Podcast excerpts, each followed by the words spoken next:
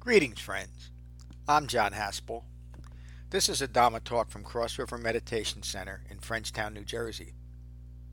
If you find benefit from this talk, please support the restoration, the preservation, and the presentation of the Buddha's Dhamma with your donation at becoming-buddha.com. Thank you. Peace. About this. So Buddhism has adapted to various cultures within a framework of each culture's beliefs and held views. I believe the difficulty that many Westerners have had in integrating the Dhamma is in attempting to develop an understanding of the Dhamma from the perspective of, of an unfamiliar culture.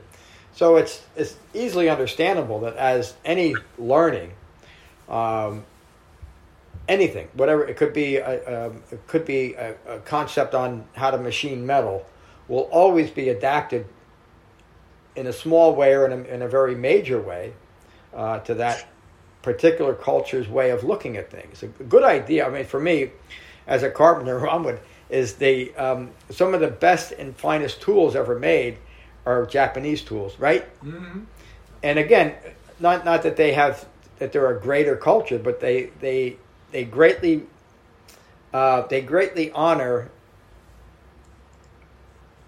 they greatly honor the work ethic, meaning whatever I'm doing, let me take it as far as I can. There's other issues in the Japanese culture that are reflective of that idea, but that, that, that makes the point. So, um, as I was practicing Tibetan Buddhism and getting very confused and, and uh, disappointed, I didn't understand it at the time, but there was such an emphasis for me to also be um, taking on the, the, uh, the perspective of a Tibetan and again, I didn't understand until I stopped trying to do it, that it was almost impossible for me because I was trying to, to fit, fit my Western ideals, ideology into a Tibetan ideology. It just doesn't fit.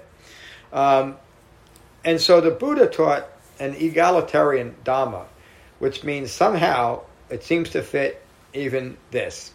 Uh, it took me a while to restore the sutras to how I think the Buddha actually taught, which was just just this egalitarian Dhamma for each and every one of us.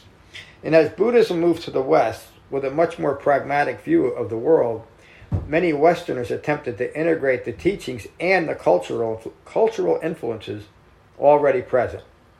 And again, we thought the cultural influences were what inspired the Dharma because they were loud and flashy. In my case, in Tibetan Buddhism, uh, the I loved the temples. They had the most beautiful temples. They had you know just rich in their mosaics, and they had the greatest clothes. They had the greatest hats, and what most impressed me was their big horns. And so this is what attracted me to that form of Buddhism. I'm only joking slightly. Uh, I really liked the trappings, but I didn't realize that the trappings of the culture were what I was trying to use to prove that I was practicing Buddhism when all I was do what I was really doing was just adapting the trappings of that culture to prove it. With no perspective in which to understand the cultural influences, great confusion has arisen, including within me. This has led to the original teachings to be shrouded in mystery, hidden behind dogma and ritual, and lacking the context in which the original teachings were presented. Again, it's all understandable as teachings, as any teaching spreads throughout the world, it has to be influenced by the culture.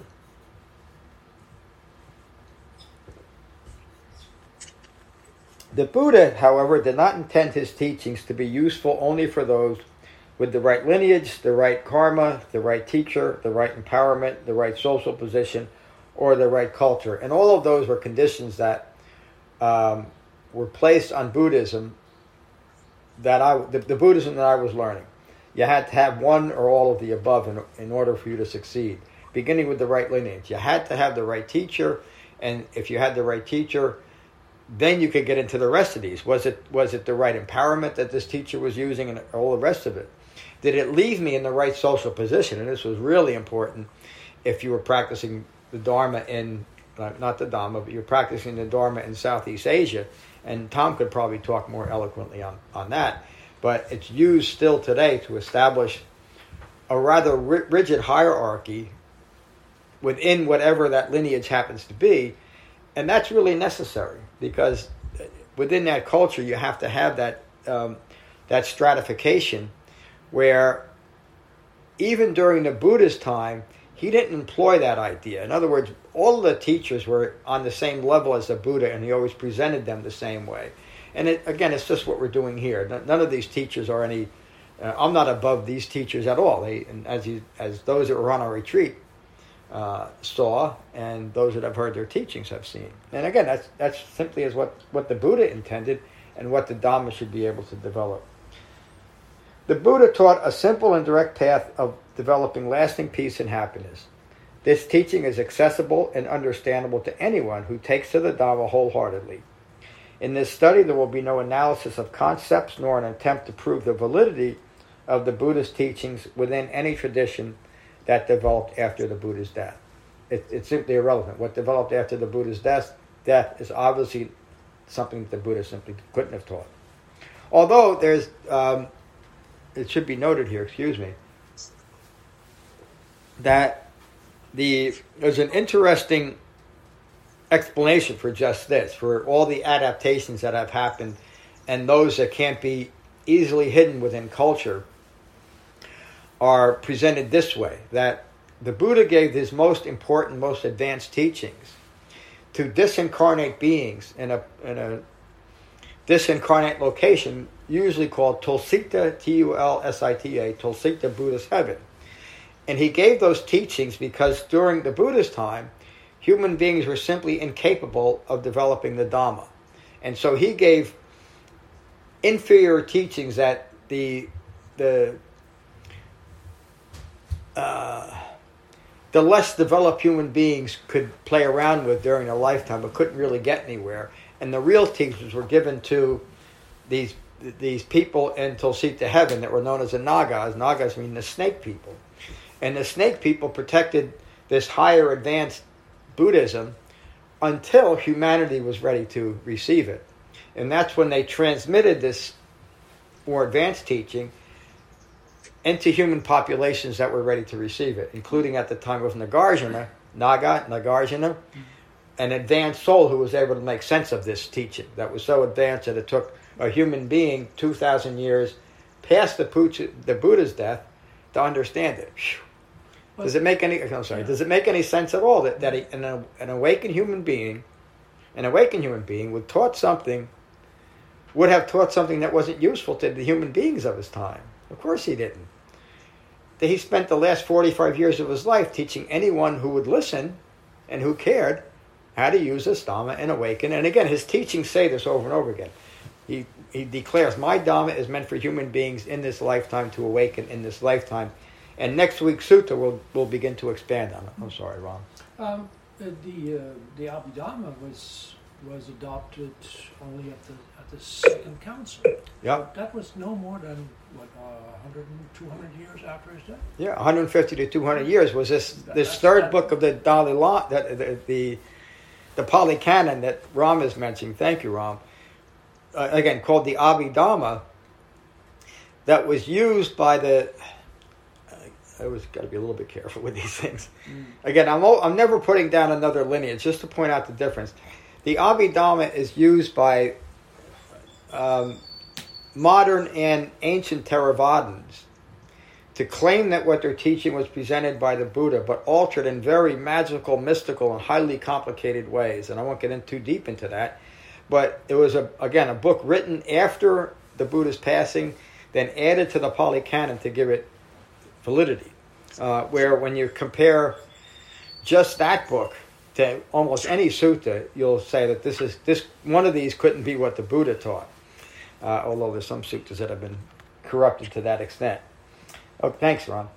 The Buddha taught freedom from the delusion of stress in the underlying unsatisfactory of life common to all. Common to all. Again, it has to be relatable to our, our humanity, or it's not something the Buddha taught. He taught that he taught that freedom or awakening can be achieved in this present lifetime. I have I hold great reverence for all the various Buddhist religions and schools that have developed since the passing of the Buddha. Many people have found meaning and purpose through these individually and culturally influenced um, ad- adaptations. I didn't.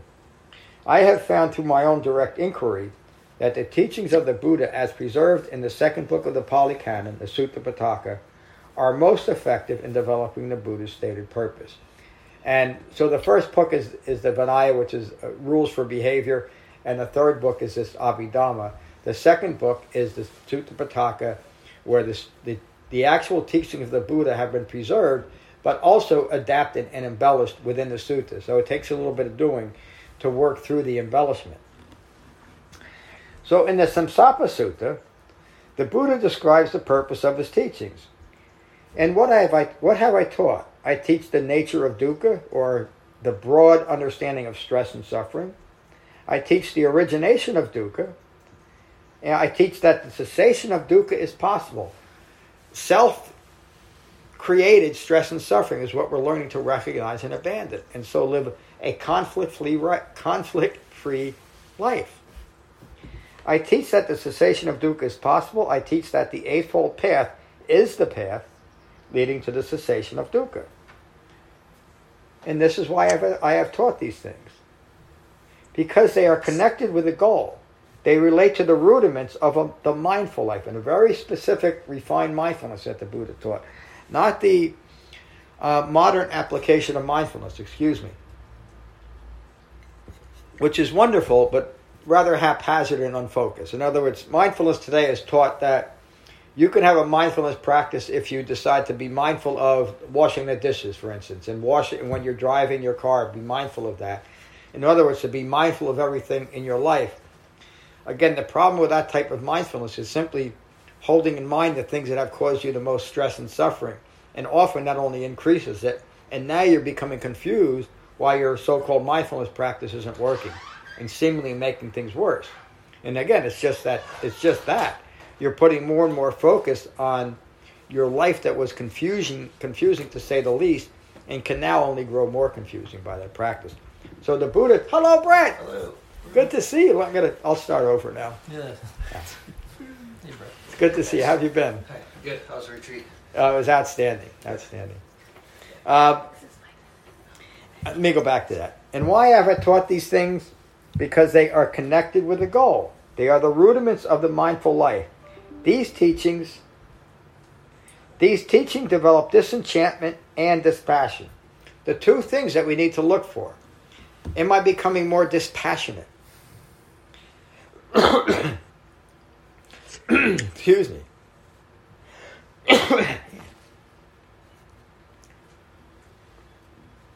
Am I becoming less enchanted with my life, meaning am I becoming less enchanted with my thought process?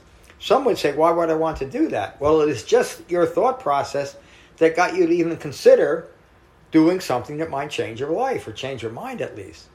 There's some reason why we're all sitting here and why we all come to practices like, like this or maybe go to go to a church on Sunday seeking some answers. The only reason was because we think something is missing or perhaps, perhaps we're living in a life that seems hurtful towards ourselves and others and we don't understand it. So we look for answers. And sometimes we end up at the Buddha's doorstep. These teachings develop disenchantment and dispassion. These teachings develop cessation of stress and unhappiness. Imagine that. That there's a way of living in the world to never have another unhappy or stressful moment. But it's up to us. These teachings bring calm and direct knowledge. Direct knowledge of what? Direct knowledge of the nature of human suffering and our contributions to it. Why? So we can stop it. These teachings develop self awakening.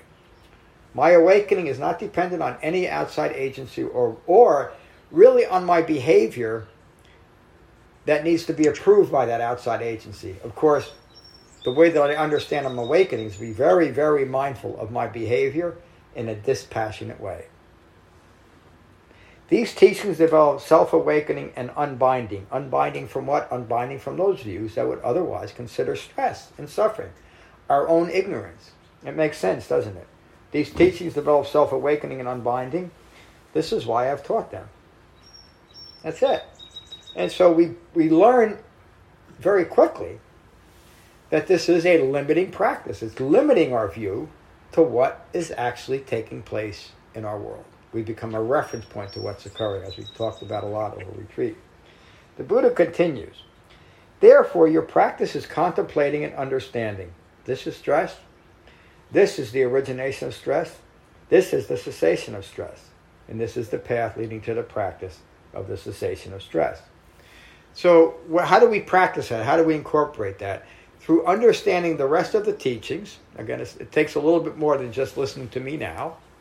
Incorporating and understanding what the Eightfold Path is. Anybody can do it. There's only eight factors.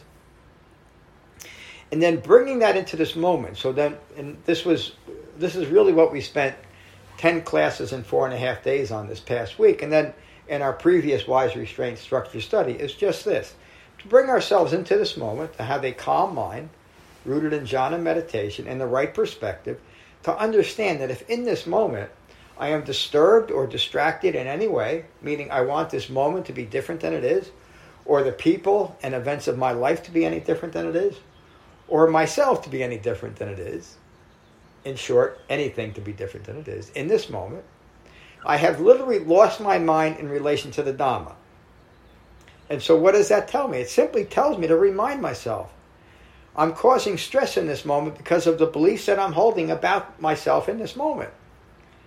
And to remind myself when it arises this is stress. This is the origination of stress, meaning being enchanted and passionate about this moment.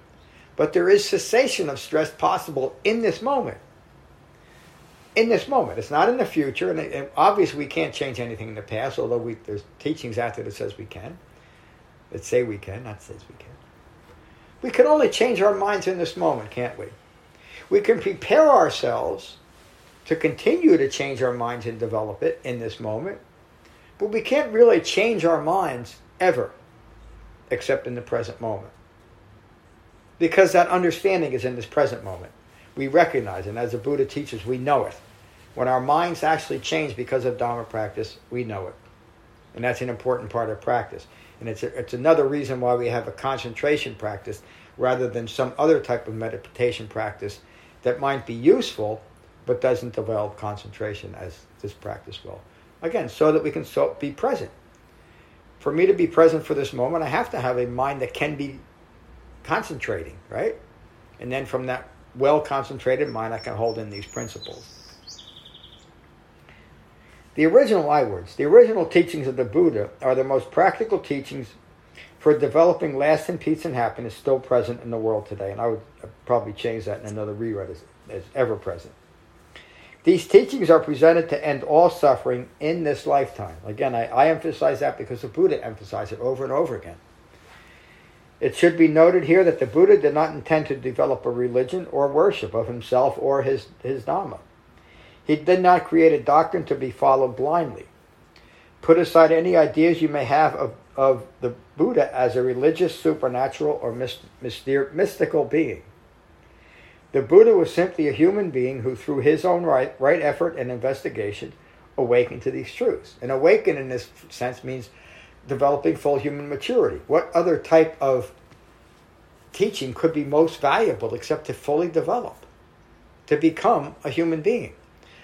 a fully mature human being. And, and maturity simply means I've matured. I understand what it means to be a human being. And why, would, why is this teaching necessary rather than a college degree or at least a high school diploma or just life in general? Because it seems that human beings are afflicted with something. Afflicted with what? Afflicted with ignorance of Four Noble Truths.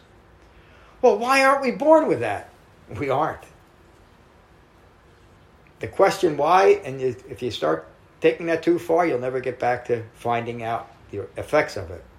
The effects are here. Ignorance of Four Noble Truths is what the Buddha discovered is the problem.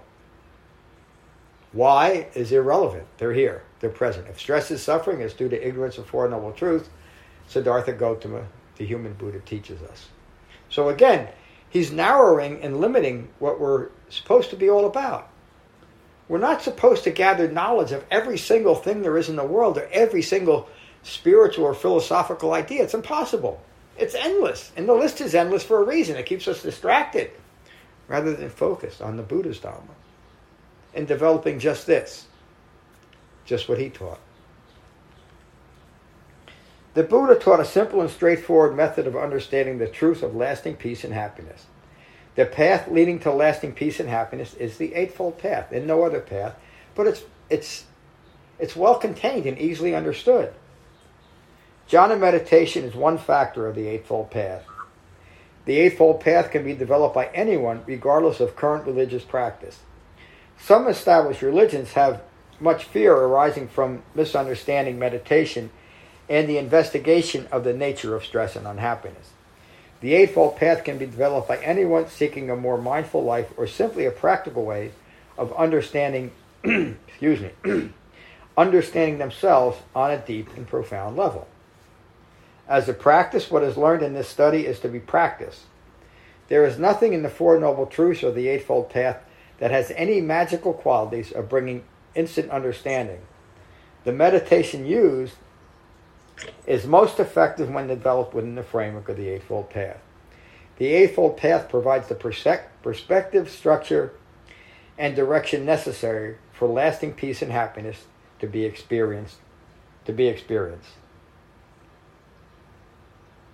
Just hold on for a second. Okay, I'm going to stop you. The, the, you've read the rest of the introduction. I think that suffices. Um, so just hold these principles in mind.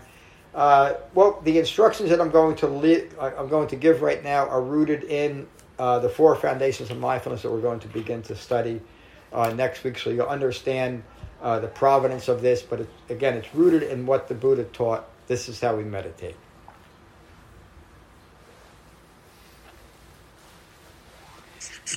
So now is the time to meditate. Now is the time to set mindfulness on the breath and the body and do jhana. We are sensitive and conscious beings. The purpose of jhana meditation is to increase concentration by not being distracted by the arising and passing away of feelings and thoughts. Find your relaxed meditation posture. Sitting erect, gently close your eyes and gently close your mouth in holding yourself softly, gently, lovingly.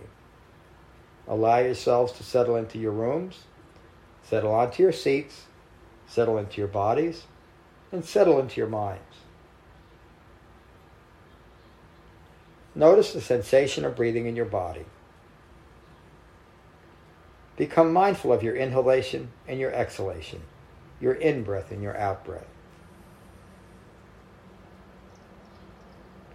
while remaining mindful of your in breath and your out breath.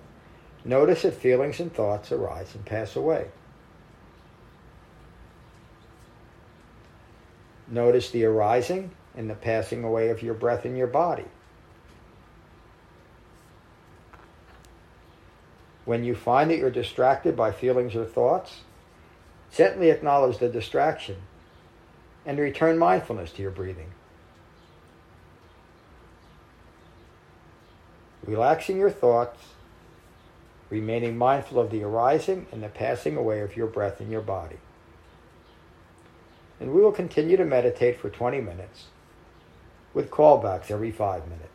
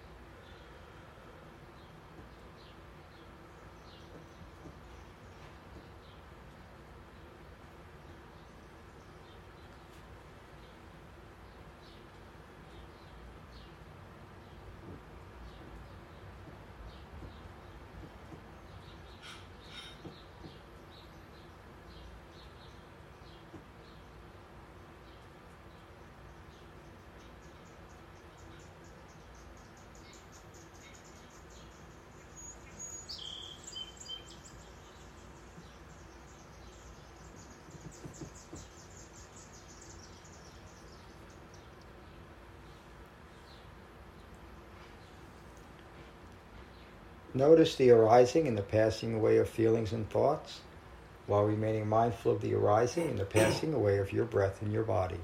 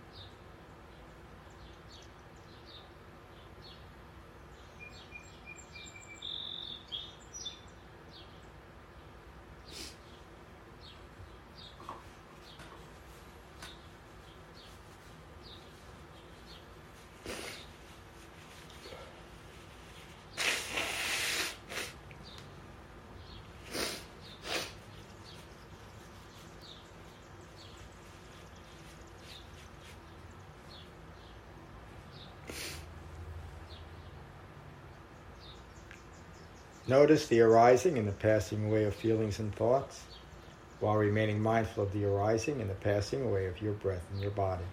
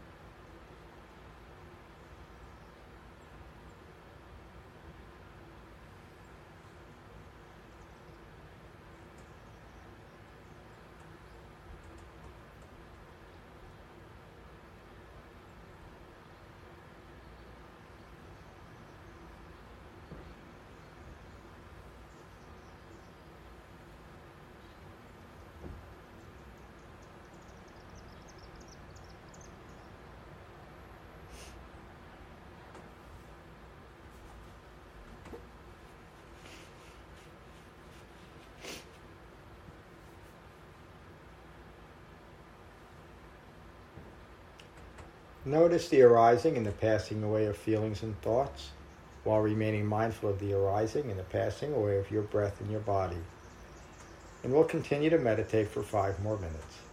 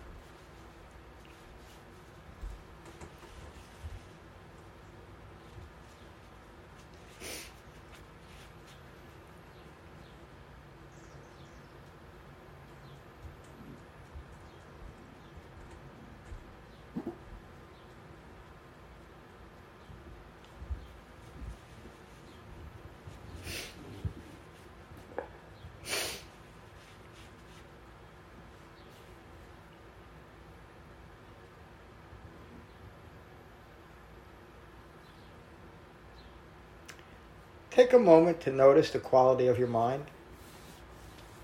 Be at peace with your mind. And when you're ready, you can gently open your eyes.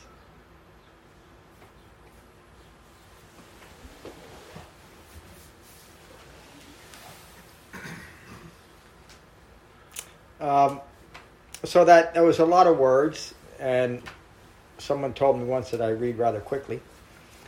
Uh, More than once. More than once. It didn't do any good. Um, but all of that, uh,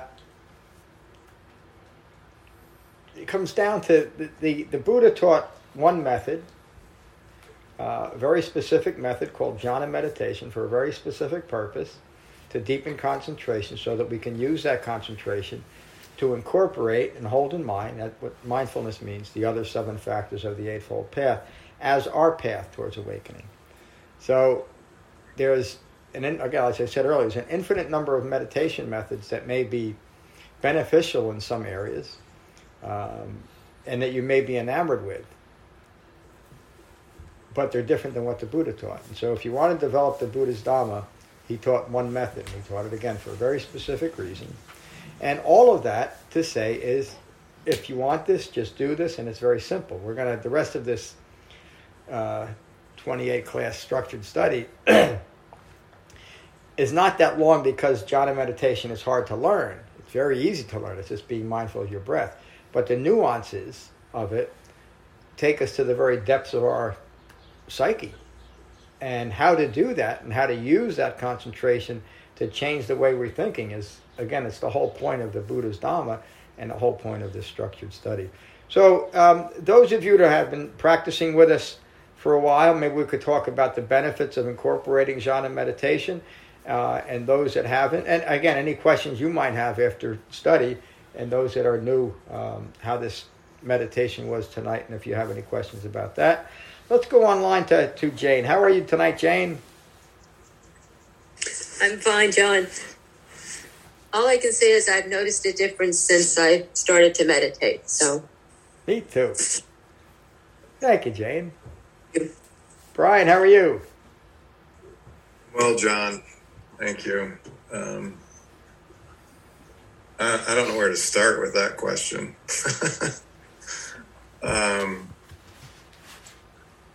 it, it has made such a a radical change in my life, and and the the amount of concentration that I carry with me now on a moment by moment basis is just astounding and what that what that brings is just a such a deep level of calm and peace on a moment by moment basis. And i and, and just just giving back from the tree and i got to tell you the path to enlightenment is memory foam memory foam. So, so much more enjoyable on the memory foam when i got home but uh, like just just such a wonderful experience last week, and then bringing that back home and back into the world, and just seeing that difference is just it's so meaningful. So thank you. Thank you for being such a vital part of that, Brian. Dharma teacher Tom. Uh, John, I'm sorry. Oh, I, hey, Deb. I- yeah, I'm sorry. I just I have to leave. Uh, I just wanted to let you know. Okay, Um, I'm, I'm glad you joined us tonight. You all right? Yes, yes, I'm good. Good. Uh, yes, sorry. All right, I'll talk to you soon. All right, bye. Bye bye. Dharma teacher Tom. New Dharma teacher Tom. Yep. Number Um, seven, that's our lucky number, you know. Um, yeah, for for me, the the key difference for me in my sort of meditative journey um, has been seeing jhana meditation as taking refuge, um, rather than seeing it as a chore or something that you know I have to um, that I, I aspire. You know, I'm, I'm, I'm seeking something, some kind of um, mystical experience. Um, it's simply a chance for me to sort of give my mind a break and rest Yeah. my mind. And that, that concept of taking refuge in that sense is really helpful because we all we all want to take you know we're all seeking different ways to to take a break right and and, and there's so many products and this that and the other that we can buy that claim that they're going to give us that that break that we need and yet I'm sorry to interrupt you, but what are we taking a break from, Dharma teacher? we're, we're taking a break from um, from um, compulsive thinking, and we're, we're we're taking a break from our conditioned mind, effectively, um, and and we don't need to buy a product. We don't need to you know sign up to an expensive, I don't know, course or whatever, or, or you know, we, we can just do it here and now by by um, sitting and meditating. Um, so that that's that's been really really helpful for me. Um, I have a very quick question, if that's okay. Yeah, it could be a Um, slow you- question. Okay. um, for you, and perhaps I'm not sure which other teachers are in the room, but I know Ram is there, um, and, and anyone else. David, Um, and Kevin as well. Oh, okay, they're all here. Just curious, does can anyone recommend any books which talk about the Buddha's life and the more sort of historical accounts? So I'm not talking here about. I don't want to sort of. Um, uh, you know, learn about somebody's very sort of subjective interpretation of um, of of of Buddhism from a particular, you know, uh, standpoint. Yep. But more, um, anyone can recommend any autobiographies or something that's kind of a dispassionate um, historical account of the Buddha's life, and maybe even how Buddhism has evolved since then. Just wondering if you could recommend anything, or if anyone Two- anyone else had any suggestions. Two teachers that I would recommend, and really probably the only two, are Richard Gombrich, G O M B R I C H.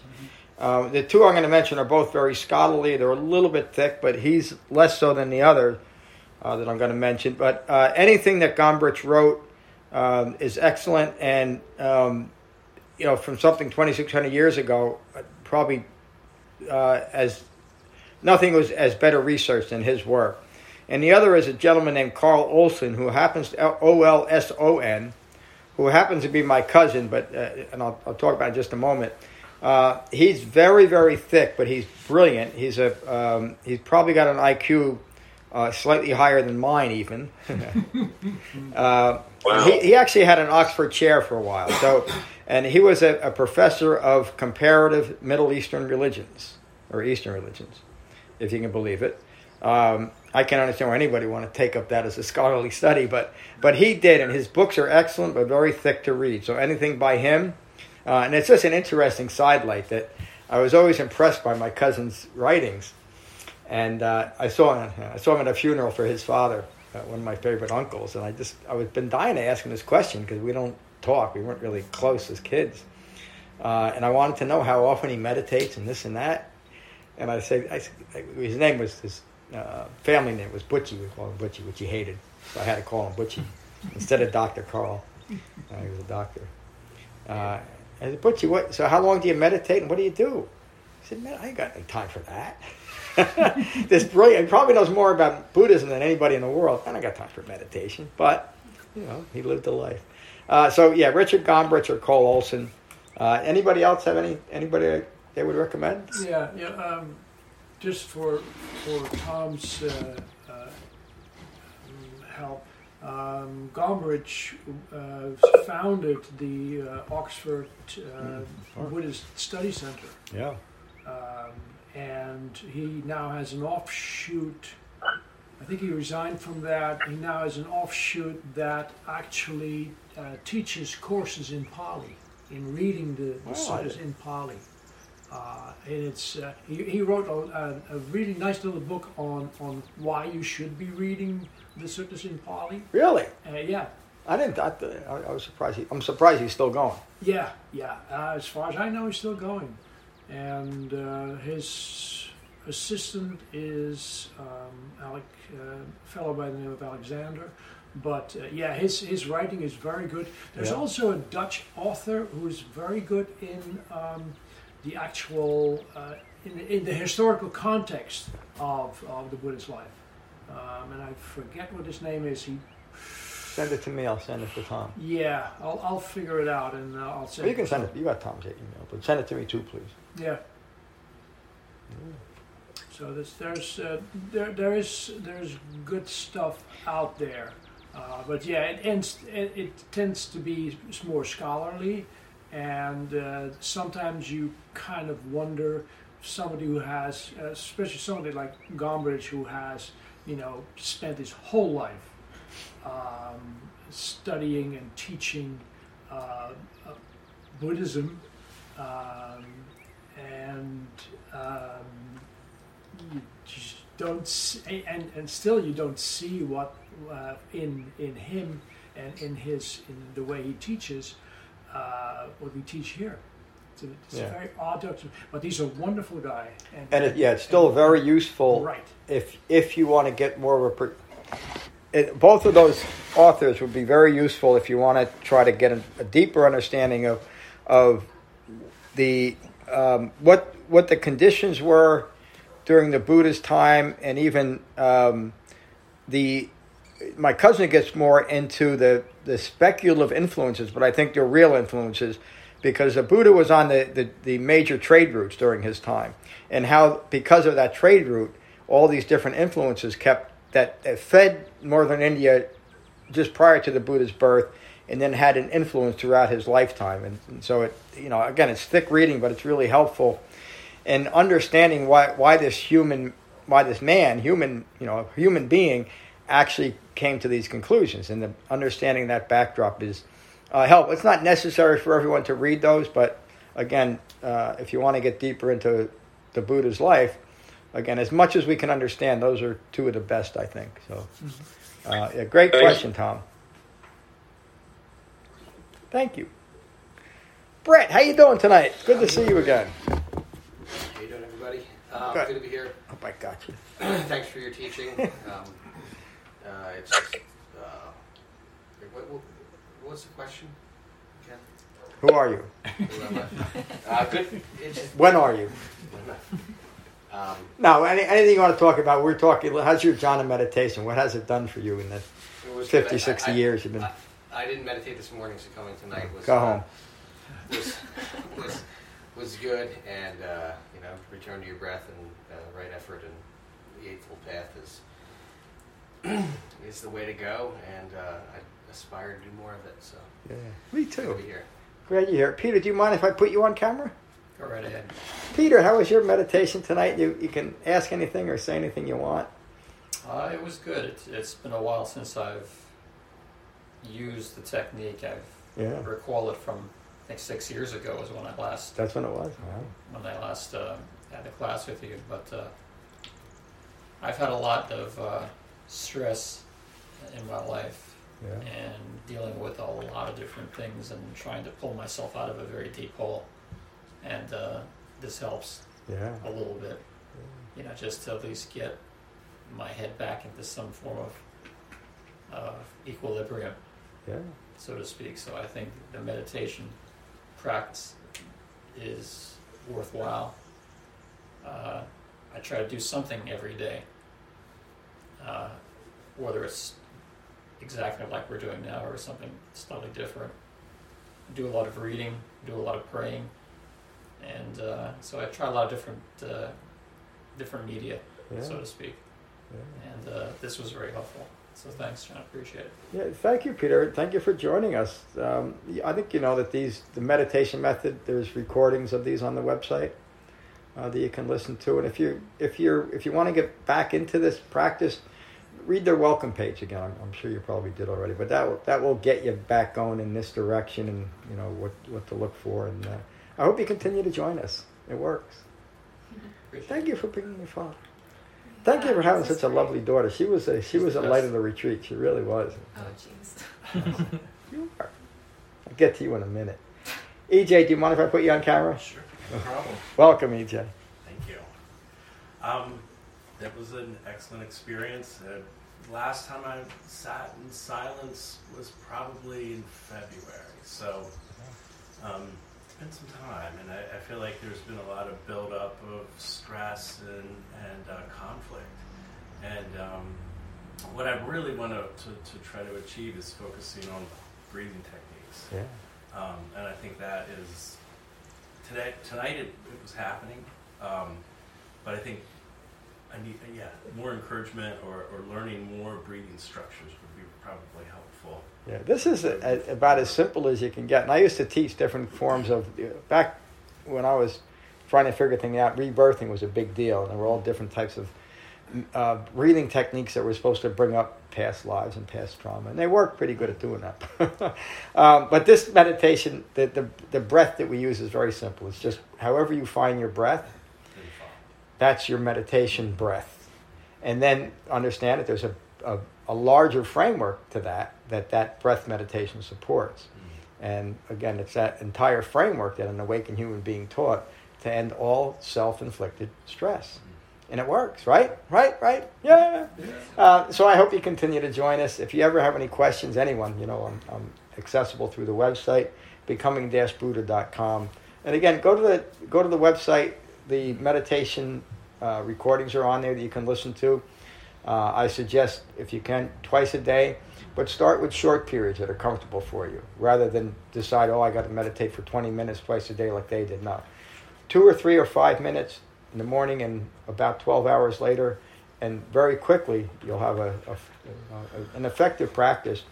And if you can continue to join us uh, and bring Neil with you, you'll, you'll see. I mean, it, the the last thing that the Buddha, well, one, not the last thing, one thing that the Buddha taught his cousin, whose name was Ananda, who asked his cousin, the Buddha, what's the most important thing about what you teach? And, and you know, he thought it was this and that. And the Buddha says, the most important aspect of my Dhamma is the Sangha.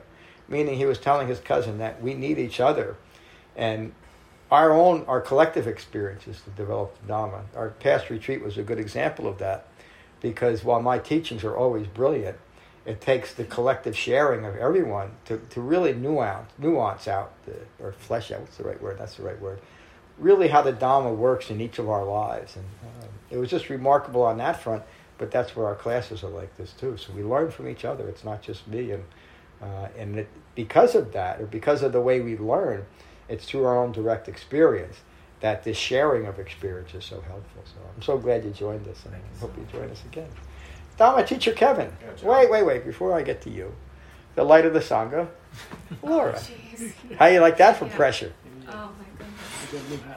No, my, I'm so Eli- grateful to. yeah, I'm so grateful to be here and have my my dad here. It means yeah. so much to me. Um, All of us. Unfortunately, my family has to see like the dark side of me, so it's like they bear the brunt of that. That's what families are for, and they love you anyway, right? Yeah, yeah. but uh, especially over the past retreat experience, which was wonderful, I'm realizing, like Tom was saying, that the meditation for me, it's not like just something I do or a chore or something to cross off my health and wellness list. It's kind of becoming like, I don't know how to describe this in a better way, but like a, a good friend that I can take yeah. refuge in. Like, that's yeah. how I felt just now and that you know i was talking about it with david earlier that the loss and the pain and the fear and despair uh, resulting from you know impermanence are really a profound opportunity for me to appreciate my life yeah. and the lives of others and it really does provide you know potential for change you know, reorient, reorienting your mind towards peace and yeah. equanimity. And um, rather than the defilements. Right, yeah. rather than the defilements, and that helps me refrain from harming myself or from harming others, you know, in any way. So it all goes back to this, and anyone can do it, you know. Yeah. Anyone can do it. Yeah. Even me.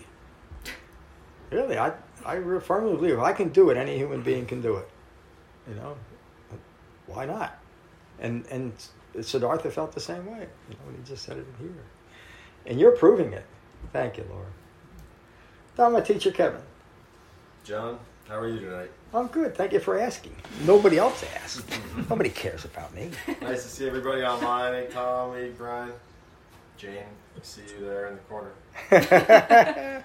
Uh, thank you for a uh, terrifically meaningful retreat over the weekend. I think uh, everyone would agree we really, uh, really dug in this weekend and had a really good opportunity to stretch out our practice and space it out. Uh, your question was meditation and you know what, what we learn about as we said this weekend he used to say you know get to know your own mind and, and that's sort of what this is about you, you, you understand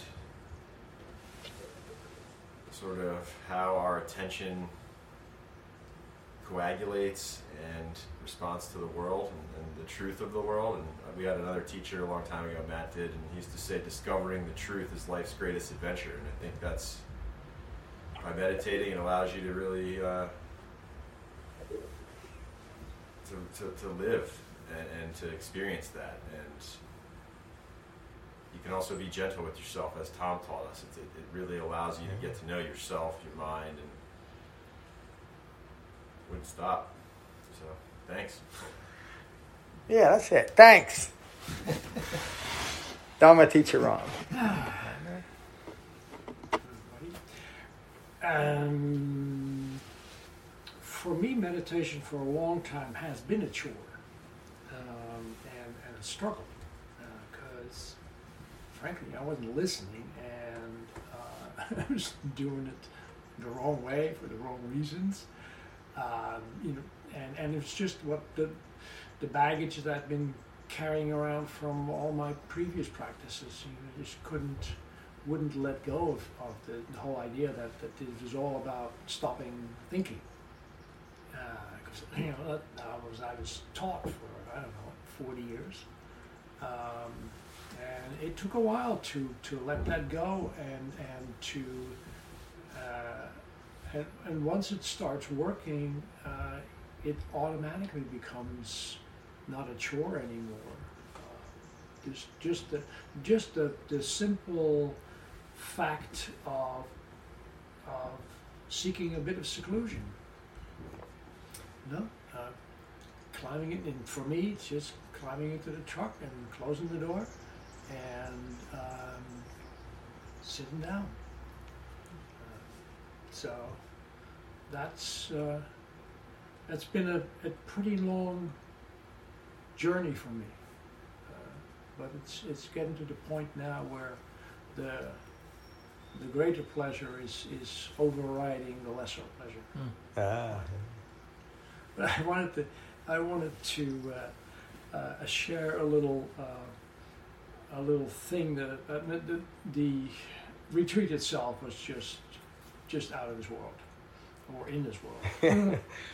um, but uh, earlier today, I was going over the pictures. Uh, send me the pictures. Anybody got pictures? Send yeah, them to me, please. Uh, I think it was uh, uh, Kevin Kevin Roach that, that sent me the pictures of the trip to the uh, to the waterfall, and you know go through the pictures and, and you know looking at who's there and there's the lanky Brit sticking out of the that bloody bloke. Uh, you know, um, Laura's there, um, and Edward's there, looking off to the side, and, and, and, and, literally saying to myself, you know, who's the old bald guy in the in the, in the corner there? and all of a sudden, it really hit me like, oh shit, that's me. yeah, you couldn't blame it on me anymore, yeah, could you? It was, it was, it was actually a shock. Uh, and it's happened a few more times in my life where I've either heard a recording of, of my voice uh, or, or seen a video or, or a picture from an odd angle. And it's a shock. and to recognize this is after, me, this is mine, this is what I am. Exactly, exactly. and then I, I thought to myself, that is really strange because I see this body every morning in the bathroom mirror. How come that's not a shock? Because it should be. And all of a sudden, the, the Nagara Sutta clicked in my head what I'm doing in when I'm looking in the bathroom mirror is I'm already changing my perception with the idea that I have of who I am, of who, what this body is like. And I, it just And what it's for. yeah, and what it's for, and that truly hit me like a ton of bricks. This is the, this is that feedback loop Yeah, it where my perception gets colored by my idea of who I am or who this or what this body is, and um,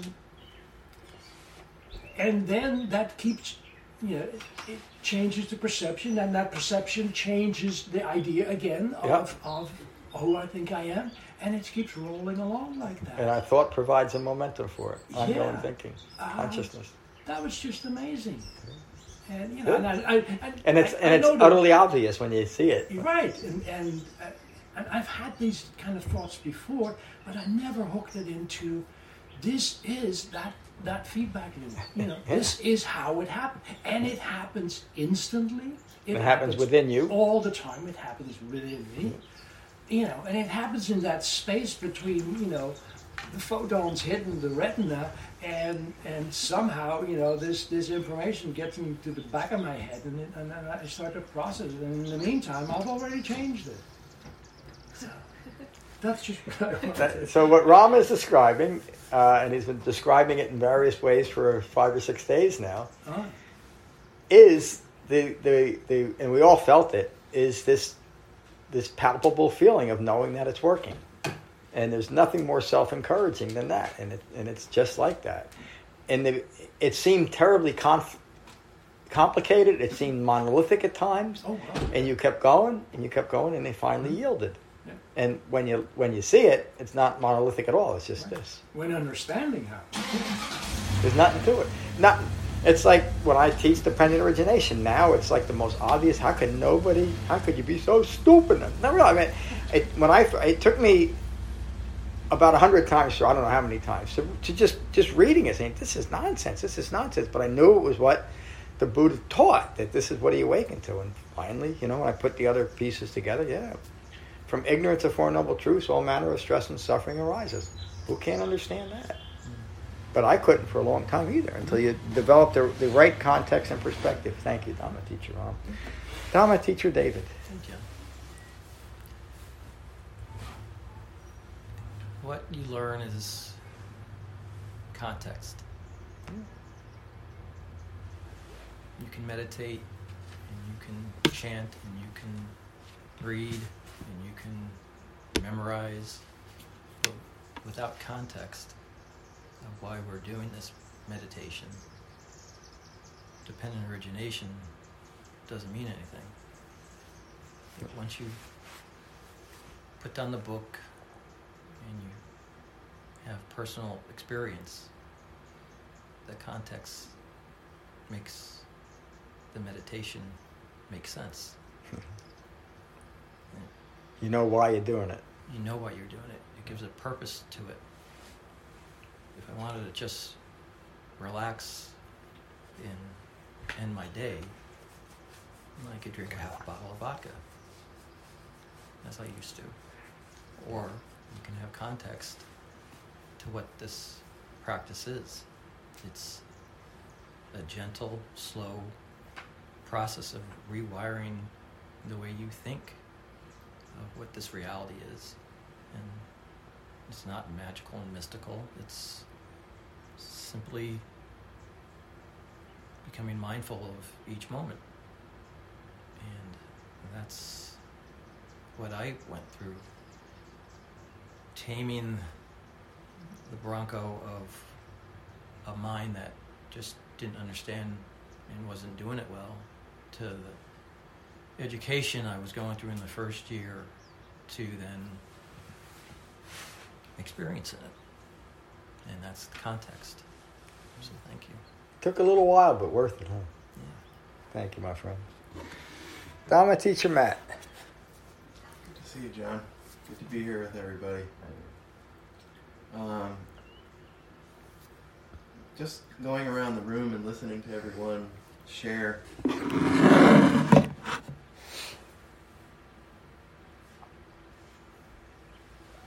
Everybody did pretty good. I think I think they covered it well. Um, but I'd just like to add that, you know, like David said, it's it's context. So, you know, the Buddha taught that the first noble truth is, as a consequence of having a human life, there is stress. And Get that over it. The second noble truth, and 99% of what we experience as stress is self inflicted. That we are creating the causes and conditions of stress in our lives inside our own mind. And that through becoming mindful of our breath and our body, becoming mindful of thoughts arising and passing away, becoming mindful of feelings arising and passing away, becoming mindful of the quality of our mind, we can understand our contribution to stress in our lives, which is just a, an absolute gift. Um, so I'm looking forward to this structured study. Yeah, me too. Thank you, Matt. Um, so we'll continue this on Saturday, um, the structured study. Uh, we'll begin with a, I think it's a five class, uh, five classes on the Satipatthana Sutta, the four foundations of mindfulness, and then we'll get into other, other good stuff, and you'll hear all our other teachers as we move along. Um, is there any other questions or comments? Okay, just by the way, just so you know, the dates for next year's retreat are up. They're the same as this year with the uh, addition of one extra day. And next year's retreat will run from the 28th of June to the 3rd of July, meaning we're going to be ending on the the Tuesday, wait, Monday. The, the Monday before the 4th of July. So it's a really nice time. And this was, um, I think it was the first time, maybe the first retreat, but we were, this was the first time we were up here at the beginning of the summer and the place was just gorgeous. I was looking at, uh, I was kind of walking around my head up all the time. I was afraid to kind of bang into things just because the trees were just so beautiful. Uh, and I had never seen them, them that, that full, and everything else was just, just so lush. It was almost like a, uh, when you got down to the, down by the creek, it was like a rainforest down there. Um, so put those dates aside. No excuse to not come to our retreats. We, we've reserved 100 beds for next year, so we'll see what happens. and your tent. yeah, they have Oh, that more might tents. be an option too. Uh oh, LinkedIn, John, you're getting noticed. See who's looking. I gotta stop. I gotta see who's looking at my profile. Might be that pretty girl. Oh my god.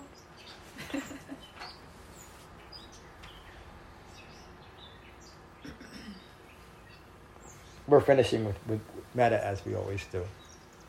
So again, take a moment to gently close your eyes and gently close your mouth, and take a moment to become mindful of your in breath and your out breath, and let that mindfulness of your breath unite your mind and your body. These are the Buddha's words on metta from the Karaniya Metta Sutta. This is what should be done by one who is skilled in goodness and who knows the path of peace.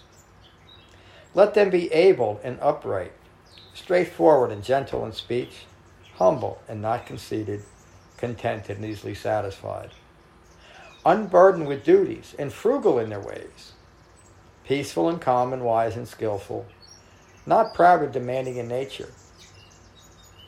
Let them not do the slightest thing that the wise would later reprove. May all beings be at ease. Whatever living beings there may be, whether they are weak or strong, omitting none, the great or the mighty, medium, short or small, the seen and the unseen, those living near and far away, those born and to be born, may all beings be at ease. Let none deceive another or despise any being in any state. Let none through anger or ill will wish harm upon another. Even as a mother protects with her life her child, her only child, so with a boundless heart should one cherish all living beings. Radiating kindness over the entire world, spreading upwards to the skies and downwards to the depths, outwards and unbounded, freed from hatred and ill will. Whether standing or walking, seated or lying down, free from drowsiness, one should sustain this recollection. This is said to be the sublime abiding. By not holding to fixed views, the pure hearted one, having clarity of vision, and being freed from all sense desires, is not born again into this world. Thank you all for a wonderful class tonight. Thank you, John. Peace. Thank you. See you all you, soon. Thanks, John. See everyone. Thanks, Bye. Tom. Good night, Tom. Good night, Hi, Jane. Good night, everybody. Brian. See you, Brian. Bye, See you, Brian. Jane. stay out of the subways. Thank you for listening. I rely on donations to support the continued restoration, preservation, and presentation of the Buddha's Dhamma. If you find benefit here, please consider a donation at becoming-buddha.com. Thank you. Peace.